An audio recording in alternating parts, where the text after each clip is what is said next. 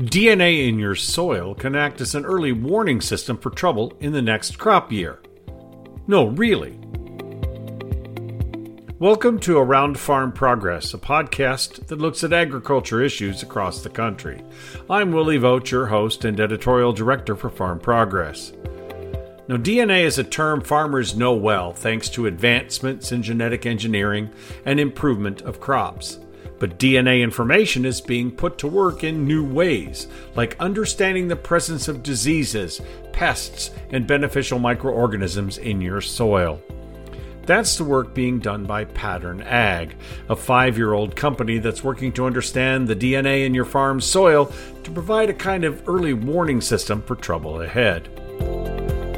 I'm welcoming two folks from Pattern Ag today to discuss their work and what they've learned, including insights from their new Predictive Ag report. Mike Tweedy is Vice President of Sales for Pattern Ag, and Danielle Watts is Vice President of Data Sciences. They discuss their work and what they've learned in that report. Oh, and uh, near the end of their talk, Danielle reveals information about a crop disease she found is at least as prevalent as sudden death syndrome in soybeans, which was a surprise to her. Well, Mike Tweedy and Danielle Watts, welcome to Around Farm Progress. Thank you for having us. Yes, thank you. Great. So I guess uh, let's just assume that the listener who's coming into this may not be too familiar with who Pattern Ag is. I mean, you've been around a little while, but why don't you, uh, Mike? Can you tell me what Pattern Ag is, what your business model is, and what what you are what you're doing and what you're offering the market? Sure. Yeah, Pattern has been around for about five years now, so we're a newer company, but not a new company. And you know, I like to call it building the machine as what we've been doing since the beginning, and we've got the brains of the machine with uh, Danielle on the uh, on the line with me. But uh, what we do is we look inside the soil and we look at the biology of the soil. We're very focused on corn and soybeans at the moment, and we look for pathogens and other uh, you know materials that are biological materials that are going to impact top end yield in corn and soybeans. And this is quite different than you know what ex- what has existed in the market before. So what makes us different is that we're looking forward, we're not looking backward. So, you know, today, if you want to look at if there's a pathogen present in your field, that usually happens at the time of injury or what we call expression. So that could be root feeding from corn rootworms, or it could be leaf tissue damage from a, a uh, path, uh, from a uh, disease. Uh, that that's what we call an autopsy. So the damage has already occurred. There's really nothing you can do about it. And then what happens is that um, you know, and by instinct, farmers and and their trusted advisors will use that past information as possible predictors in the future if that's going to happen or not. We do something very different. We analyze the soil using DNA sequencing and very complicated techniques to analyze, uh, you know, a pound of, of a composite soil sample, and we do DNA reads. We do about 10 million DNA reads per pound of soil that we analyze, and we look at the entire biology of that soil that exists in the fall. And the reason why we do that is because we want to be able to inform on decisions such as seed selection, seed trait, hybrid, variety. Um, you know, if you need to trade up for corn rootworm protection, seed treatment, and uh, in-furrow treatments at planting. Because we're going to be able to tell you if these pathogens exist, at what levels they exist, and then make recommendations on what you need to do to protect yourself or protect that crop when it gets planted in the ground. We are 100% focused on top end yield improvement, and that's why the the work that we do is so important because you know if you look at the variety soybean varieties that are out there, the hybrids, the genetics that we have can produce you know three four hundred bushel, two three hundred bushels of soybeans, four to five hundred bushels of corn, but we're nowhere near that. I'm in the heart of the, of the I states right now, and we should be producing you know we have the ability to produce up to those levels if we know what's there in the soil before we plant so, in short, what we do is we predictably tell the grower what is in their soil that's going to uh, that's going to yield or that's going to rob top end yield. and we help them make those decisions uh, or help provide that information so that they can make informed decisions on seed planting. That sounds remarkable to me because you've got a pound of soil. I mean, I know a teaspoon of soil has what is it, a billion microbes or some outlandish number. Um, Danielle, you work in data science. How the heck do you sort out the soybean cyst nematode, the pythium, the phytophthora, the rootworm, or whatever? How do you sort all that out from from that other? Uh, I guess we'll call it DNA noise that's in there. Yeah, so we we do it by having a team of people who are really digging in. So we have a certified crop advisor on the team who's helping us really understand what's the agronomic impact and what is the research around these pathogens, how prevalent are they, how widespread, you know, which organisms. Uh, interestingly, in a lot of cases, you know, people are talking about something like Pythium root rot. But what they're actually talking about is a huge assemblage of individual species, and not all of them are super well characterized. Uh, so, you know, what are we looking for? How well known is what we're looking for? Um, and then we also have, you know, you know teams of uh, really skilled laboratory technicians and field scientists and everybody that we're working with. So what we're doing at our cores is taking the whole genome of an organism. What is you know what is the soybean cyst nematode from a genetic standpoint? Just like what is you know what is a human from a genetic standpoint? And then we look along that genome and we're, we're like what tells us the most information about it? It might be uh, you know something that is really unique to that species a region of that genome that we're really confident distinguishes this species from something closely related. Um, and in some cases, especially with uh, some bacteria, what we're really more interested in is its function. So then we're looking at genes that that do a thing. So sudden death syndrome, for example, there's a gene associated with a toxin that it produces that that's the toxin that kills mm-hmm, the plant. mm-hmm. we can look for that gene specifically. So it varies a little bit in exactly how we're doing it but in every case what we're really dialing in on is how specific can we be and how sensitive can we be and make sure that we really have that. We're not just you know surveying the soil but really defining like what is the actual risk in that soil. Well that makes sense, but that's the next. I mean, you, as as Mike said, you're looking forward. So mm-hmm. if I do a report and you've got a new uh, report that you're releasing or you've got available for your co- clients, um, it's kind of to me it's a little bit of a pile of so what you've got this data what what do we do with it what does it mean to the farmer that there may be a regional look at you know pythium or soybean cyst nematode how can we use this and how how uh, localized is it so the predictive ag report itself is a sort of broader view, and okay. it's really to, to tell you sort of broad scale trends. This this part of the state we think is going to be at high risk going into next year. Um, you know, if if you are a retailer or a seed company, you know, might help you sort of make decisions about where you're going to move your uh, you, you know your your uh, seed. But from a grower's perspective, these things can change on a year to year basis on a given field, right? And so um, that's where the test is really future focused mm-hmm. for the grower. You know, corn rootworm is an example. You know, the insects fly around, and in some locations, certainly like corn rootworm is persistently there, but it's not true everywhere. There's many fields where the corn rootworm one year will be very high in its abundance, but then, um, you know, because of the winter conditions and a host of other things, it's lower next year. And so mm-hmm. a grower might be able to make a, uh, a, a different decision on their spend. Um, and so that future focus for the grower is really highly localized, um, at, you know, to their field and even subfield for many of our pathogens. Um, you know, the the larger scale trends is really just to get an understanding of which of these things are closer linked to a climate gradient or a soil impact or uh, you know co-occurrence of pathogens that really is informative you know to somebody um, it was really a retailer or equivalent. And Mike, you want to pick up from here? Yeah, yeah. So the way that I think about it is that the soil is something. It, well, first of all, it's the most complex microbiome on Earth. Um, we understand very little about it. Um, up until now, nobody was really looking deeply into uh, the soil. You know, a typical soil sample report is going to give you about 10 data points. And so each of ours is about 10 million. And so the, the reason why that's that's important is because we're picking up the things that nobody's ever thought about before. Right. Um, it's often it's kind of often assumed that well, if I have soybean cyst nematode or if I have corn rootworm or if I'm continuous corn, then I'm going to have corn rootworm, and that's not the case at all.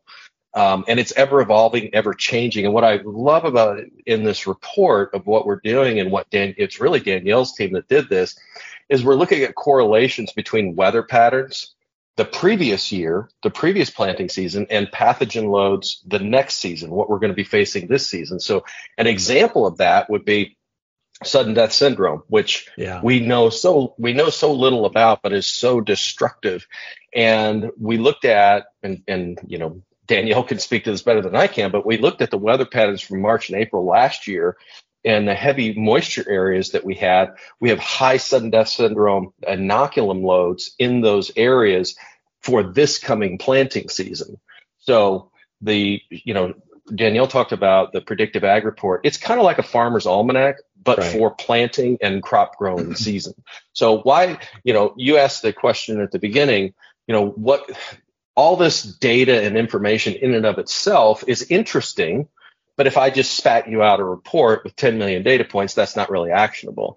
Really the magic behind what it, and it, again it's danielle's team is they're taking all that complex metadata and they're turning that into in our product our product team is turning that into really actionable intuitive insights. You have corn rootworm your color gradient is red. That means bad. Here's how bad it is. And then we take that down to a subfield view so they can see precisely where it is in their field. But we make a field level recommendation. Yeah, you need to you need to trait stack uh, it, plant in that field, and if the pressure is heavy enough, then you need to use an in-furrow insecticide. Or likewise, on the other side, of you know 40 or over 60% of the fields that we sample don't have any corn rootworm at all, so they don't need a track a stack trait. So, um, you know, same thing with sudden death syndrome. You know, that it's, in our opinion, it's far undertreated for the pressures that exist yeah. out there that's a long way of answering your question is we take really super complex data and that team turns that into really actionable intuitive insights yeah i wouldn't want you to give me a report with 10 million data points unless you used ai to flag everything out for me which you are and i think that's part of the thing that gets exciting about this is and I, am curious about how uh, granular you can granular you can get with the DNA because can you tell me if I have a resistant soybean cyst nematode or a non-resistant? Or and as we go farther farther, since many farmers, for example, because of what they need to do, have, have kind of gone from PI 88788 over to Peking. Well, are we starting to see resistance to Peking? You know, and do I and can can you be a dis can you be an early warning system for those types of traits going forward? Do you see that possibility? You know, that is such an excellent question. And you're really pinpointing the like leading edge of what is known about these organisms. Uh, you know, there's a number of different research groups, and I am happy to include us in that number who are really trying to uncover, you know, what are the signatures of resistance, not just like right. this population or this area, but specifically what are the signatures of resistance. And I, I will say, you know, this is very much a development space. It has right. not been, you know, 100% figured out. And in many ways, we're still characterizing the populations. We're working with academic researchers who are, are working on this as well, and, and they're in a very similar space. We're still trying to uncover you know, you know what is uh, what is diversity of a soybean cyst nematode? You know, it, it's one of these like it, it, sounds like such a like a funny question to ask, but when we're starting to talk about populations that are developing resistance, we do really fundamentally have to understand that several layers deeper. Yeah, and I think that that's that's the potential beauty of DNA assessments of soil samples is what can we find? I mean, the other thing is, I mean, sudden death, we don't have a lot of treatment options. There's a there's a couple there's a product out there I know that, but there are also resistant varieties. We would want to maybe pick that. But a lot of guys, once you have SDS, you've got SDS, right? So can I just do? I mean, that's the same as sadly the same as soybean cyst. Once I've got it, I'll just act like I've got it and do it. But what? So if I know I've got SDS in this field, how does pattern ag help me better manage that or manage for it going forward? Just as an example, especially SDS because it's what it can mean to a farm. Ike? Yeah, I can, I can, I can take that one first, and then Danielle can take it a click deeper. But um, the pat the inoculum loads do change on a year by year basis. Yeah. It's not this it's not the same thing every year. And so that's the most often question or we get is how often should I test? Well, how often does the biology change? It's constantly changing. And so I just talked about a little while ago how weather patterns the previous year can determine inoculum loads the next year. Those are correlations that we've already made, and we're going even deeper on other uh, pathogens as well. So the the answer to your question is it's not going to be the same every year. But what we do tell you is what your risk levels are. If they're um, if they're medium to high, then we're going to recommend a soybean variety that is more tolerant to sudden death syndrome, and we're going to recommend a seed treatment that can protect against uh, expression. Uh, you know, in season. So we have data that shows that those recommendations do work. Um, and then there's also there's also loads that can lead to breakthrough infection, which is you know the the pathogen loads are so high that that likely whether you choose a variety and a seed treatment, it's probably going to break through that. Just like if you had corn rootworm at such an extreme level that if you planted corn in there, that trait is not going to be protected enough from the overwhelming um, impact of the feeding that's going to occur. And so in some of these cases, we recommend rotating to a different crop. I was going to say, so, if I've got a high, high load of SDS, just a breakthrough load of SDS, I think I should put that corn in that field into corn. Maybe it'll break down the inoculum for a year. Will that is that is that kind of the actions you'd be taking? Yeah, I think there's also, you know, sudden death syndrome is one of those interesting pathogens that can kind of hang out on corn residue. Yeah. Uh, right. And so, you know, there are some different methods that growers have of managing also their like tilling cycles and whatnot that can help knock it back. And there's nothing quite like information to tell you where to put that energy in. Well, that makes sense too. I mean, this is a, a, a whole different level of managing a farm. It's just then you get into that economic basis. I mean, what does it cost, and does it on a per acre basis, and is it enough to make a difference? And I believe you're finding those successes, right, Mike? We are, um, you know, we had one case where last year the the, the grower who was in uh, southern uh, southern Minnesota uh, had high levels of SDS, and most of the agronomists in the area were saying, "Well, there's no SDS in this area." Well, you couldn't see it, and and if you could, the symptomology or the um, the expression was very slight. Maybe it turned two weeks earlier than than the rest of the soybeans. Yeah. And so um, what it informed is, hey, I got it. He chose a different soybean variety. He chose the max treatment on uh, the seed treatment that he used. And then there were also some other things that we informed, such as uh, boron uh, application, or and you know a few other things that uh, diseases that he had going on in the field. This year, uh, we talked to him during harvest, and he was he was absolutely giddy because he was averaging around 82 and his five year average on soybeans was around 65. So the ROI is is tremendous if you know what to do in advance. There's other cases where pathogen loads are so high that you might, might even just want to rotate out of those crops completely. And we had mm-hmm. that case in South Dakota last year where there was a field that was just absolutely getting devastated corn, soybean rotation didn't matter. And what we found were the pythium loads were just off the charts. And so what we did was, you know, what they ended up doing there is rotating into alfalfa for, you know, a series of years until they can break down, you know, get the pythium loads down and then rotate back into those crops. Yeah, fungicide only carries you so far if you've got a breakthrough load like that. That's nuts. So, and so this gets back to one of the challenges, and you made a good comment, uh, looking at certain things as an autopsy, a yield map is an autopsy. You're bringing me an early a early warning system for what might be a problem in my fields, and maybe it's also peace of mind when all the levels are are in the green, and I just can move forward in my own way too, right? Yeah, I mean, I, I think about it as a story. Every cropping season has a story. Today, what we can read is we can read the beginning, the first chapter, which is planting, and we can read the last chapter, which is harvest. And then there's so much that's happening in the middle, but we don't know why. Um, and sometimes we're right and sometimes we're wrong on what we look at and try to diagnose in the field. And that's one of the things that that we learned in the uh, in our predictive ag report is that oftentimes things get misdiagnosed. And so um, what we do is we take a look at, hey, here's here's what the book is going to read. It's kind of like CliffsNotes of what you're what you're going to be facing during the season. So we we fill in all the chapters in between, and then all they have to do is write the first chapter and the last chapter. This is pretty amazing, but how long? So let's talk about some practical for a minute. If I work with pattern ag and I give you a pound of soil, how long does it take to give a reading? What's the process? Because you know, I understand if I watch CSI, DNA is really fast, but in the real world, a DNA test takes a little longer, right, Danielle? Yeah. So you know, we uh, on average, I believe three weeks is the max. If you want the like full deep, we're going to go in and try and you know articulate who all the bacteria are and sort of their function. It can take roughly three weeks from uh, from sampling to to result to a grower. the The process is pretty straightforward. You know, um, if somebody wants to sample the soil themselves, they're certainly welcome to. But otherwise, we are able to create sampling plans and deploy, you know, professional soil samplers, um, uh, you know, for the grower, make this as easy and uh, you know as as low friction as possible.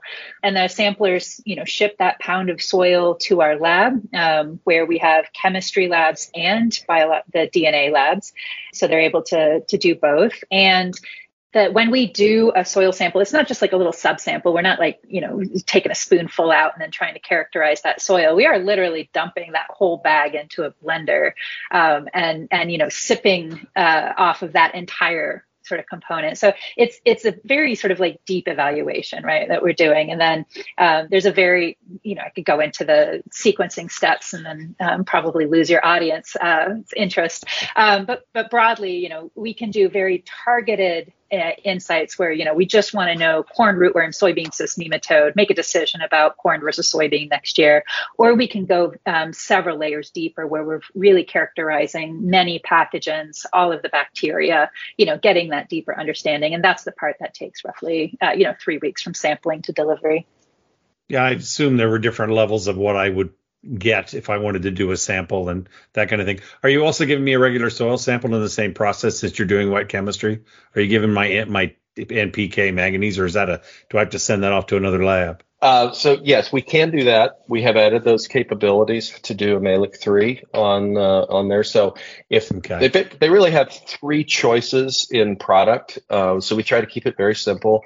If they just want corn rootworm, cyst nematode, and sudden death syndrome, that's one product and that costs about you know half a bushel of corn, uh, maybe three quarter, or, you know two thirds of a bushel of corn. Then there's complete biology or complete bio, and that is all the pathogens, beneficials, everything that we provide in the report, and that costs roughly about um, three quarters of a bushel of soybeans. And then there is um, the 360, which is complete bio plus full in uh, full uh, macros and micros with the exception of nitrogen. And so uh, for you know a dollar more, you can get that. Now it's important for the grower and the listener to understand that we work through a, a, a, dealer network of trusted advisors. So mm-hmm. these results will come back to a seed dealer, a crop consultant, and they sit down with these results and go through them with the grower so that they can make the best choices for inputs and management practices for their farm for that year. It's um, we can't give them directly back to the grower, but we work we like to work through a trusted advisor network of dealers. So that's who would be delivering the news. That makes sense. Now you made it. You used a phrase that I was going to ask about, and that is when we look at the microbiome of the soil. And I have joked recently that I've written more about the secret life of plants in the last five years than I have in the previous 35. We are trying to understand what's really going on below the surface.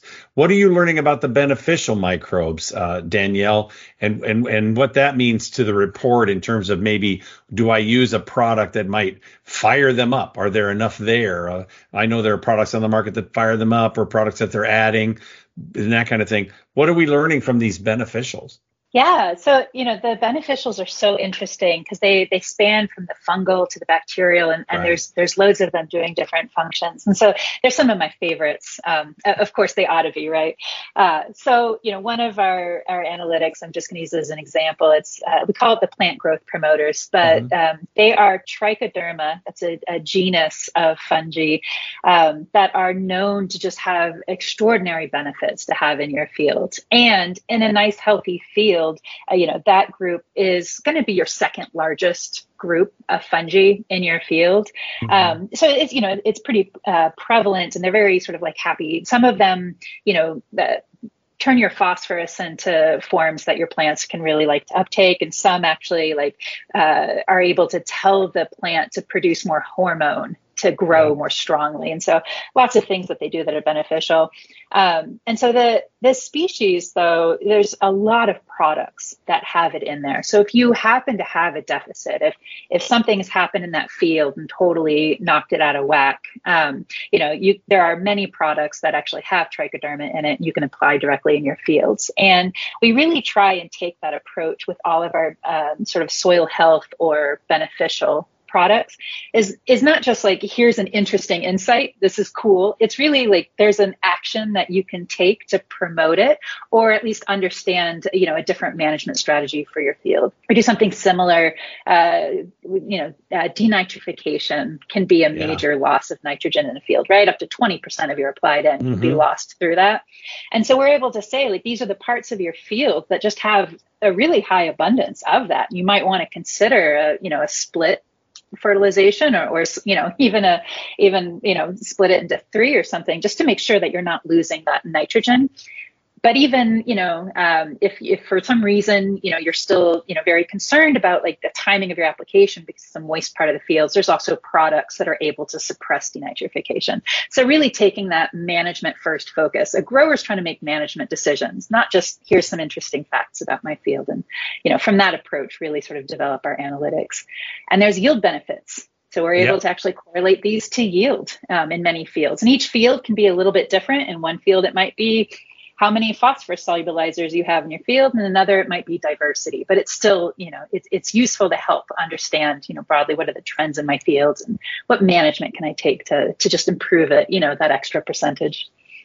Well that's a training issue too for that trusted advisor they've they've not had to deal with this kind of DNA data before. I mean, obviously NPK, macros, macros, but now you're laying in. Oh, look, we have these uh, phosphate solubilizers, or we have these nitrification uh, promoters, or whatever. I mean, they've got to be. That's why that conversation must have value, right, with the grower. It does. You know, it it does, and what we do is we take that again we take that really super complex stuff um, you know, as we're looking at the trichoderma species, and we boil that down into, hey, this fo- this field has high denitrification potential. You need to you need to utilize a nitrogen stabilizer. Mm-hmm. Or hey, this one has low phosphorus solubility.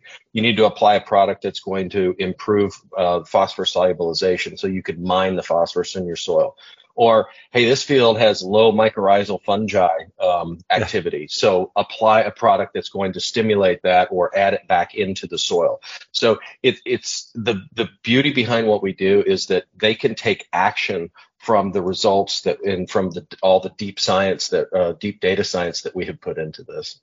No, it makes sense. It's just again learning about what does what where and what I can do to promote X, Y, whatever I need, or NPK, whatever you want to promote.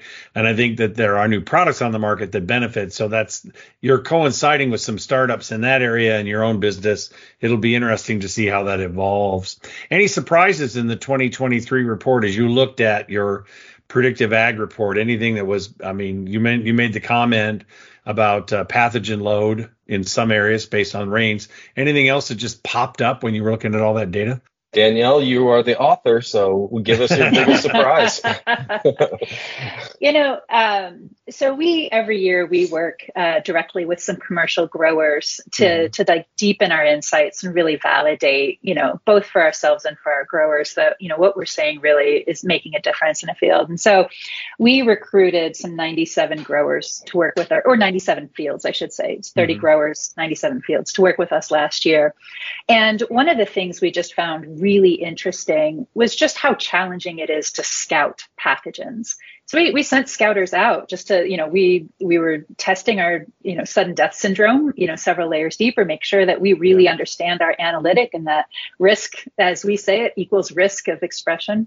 Um, I'm happy to say it does. Um, but uh, but very interestingly, it was just all the cases when even a trained you know scouter really struggled to understand what they were looking at. And it's not their fault right? Like trying to do a sort of diagnostic of a yeah. visual, you know, uh, uh, challenge in a field, it, it's it's hard, right? Like it's not something I think I would be particularly good at.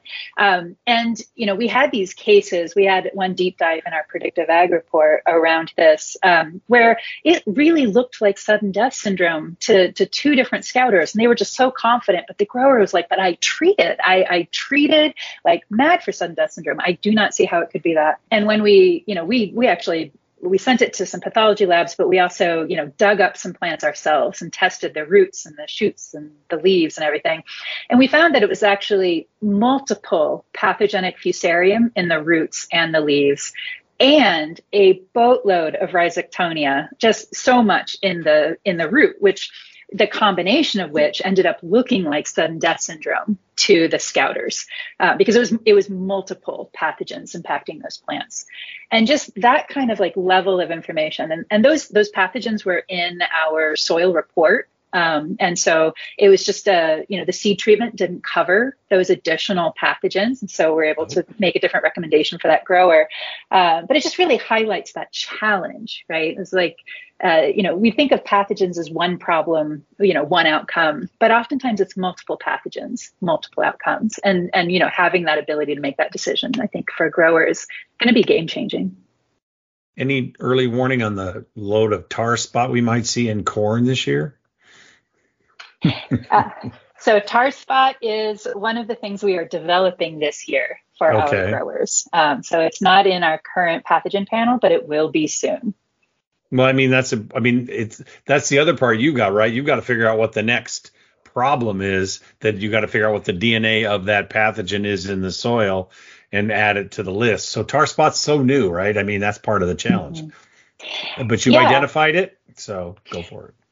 Yeah, so tar spot definitely an emerging problem throughout the Midwest, and so we've been working on you know pulling residue samples, getting a deep understanding of its genetic signatures, and and our labs really working on how exactly do we you know test for it to be very sort of that same you know thing of yeah. precision and sensitivity. You know how do we test for it accurately? You know there's no there's no version of this currently on the market, so you know we're very much in that like science development. Um, it's very fun and exciting but also, you know, just something we take very seriously. So we have to be constantly developing new analytics because pathogens those are changing all the time and coming in and becoming a problem in new areas. Right. But if it's a treatable disease like tar spot, not and certain things, having that early warning of what the potential mm-hmm. uh, uh, load is of spore or whatever's in the soil, whatever creates it, because you know everything's yeah. different um, knowing that is valuable. So that'll be a neat thing to look forward to in 2024 is that more data and that people are in this part because obviously it's also regional right now. It's not everywhere. So as we go forward learning it, that'll be fun. And that's probably going to be the highlight of your job, uh, Danielle, and even yours, Mike, is just talking about what you're learning and what you're bringing to the party. Because when you started, you didn't have every one of these pathogens lined out. Now you got them all figured. You've got many figured out, right? Yeah, well, here's here's what's interesting. So we're constantly adding to our pathogen portfolio. Yeah. We'll be adding some uh, some some big ones coming up this summer.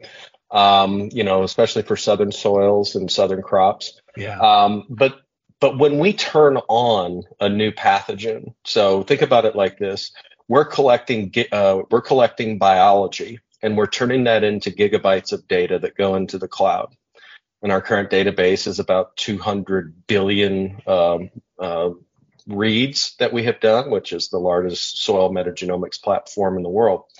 But when we turn on a new algorithm, which is, you know, in other words, another way of saying we've identified a pest and we're turning mm-hmm. it on in our machine, it not only populates whatever report that you're pulling, but it populates all past reports as well.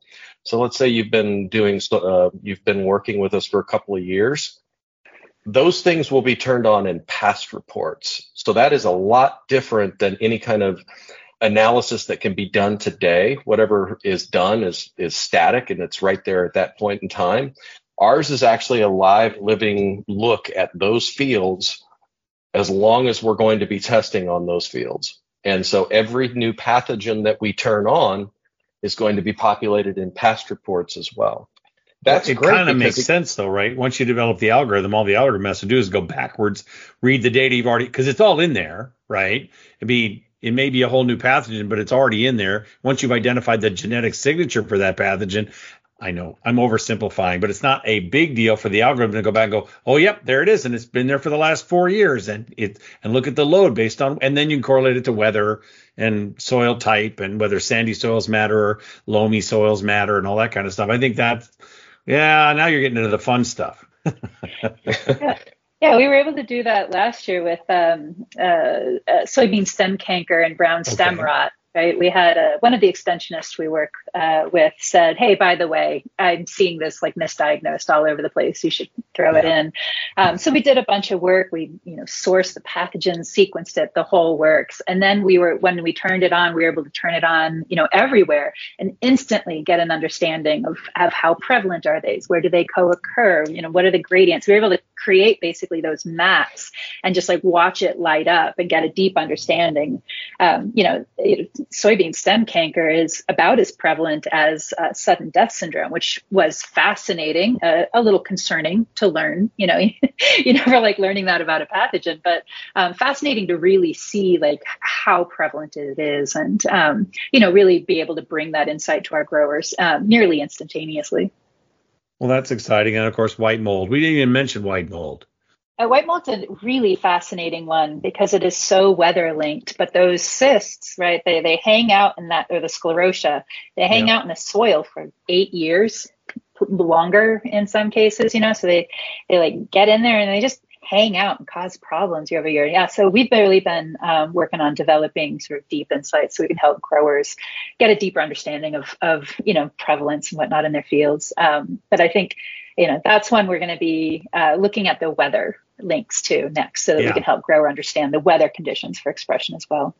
But that's the beauty of big data though. You can mm-hmm. ask start you can start querying the data and correlating it with other data like weather and soil type and how that plays into this, you know, movement and impact. So yeah, it's all exciting. For the re- the listener to this today though, it's it, it's interesting that we have we have done something you know if, if i'd have told uh, myself my 40 year ago self oh yeah we're just going to get dna in the soil and we're going to know all the pathogens in it i would have first said what's dna probably and then gone into the conversation like what? And so where we are is is science fiction that is now hard science fact and it's very interesting where we head to this and what we can do with this going forward. So it's going to be fun to watch what pattern ag does with this going forward. I want to thank mike tweedy and danielle watts from pattern ag for joining me today and you, good luck with everything you're doing. I think the uh, farmers listening to this might be a little bit surprised at what you can find out in advance in your soils. Thanks for joining me that was my Thank pleasure. you. We're learning plenty about what's going on below the soil's surface. Thanks to Mike Tweedy and Danielle Watts for joining me to discuss their work at Pattern Ag. Gaining a better understanding of the work of microorganisms in your soil with an eye toward boosting production and making better use of inputs will be key for the future, and Pattern Ag is working on that issue. And if you're interested in seeing their predictive ag report, just visit their website at pattern.ag and you can download it for free.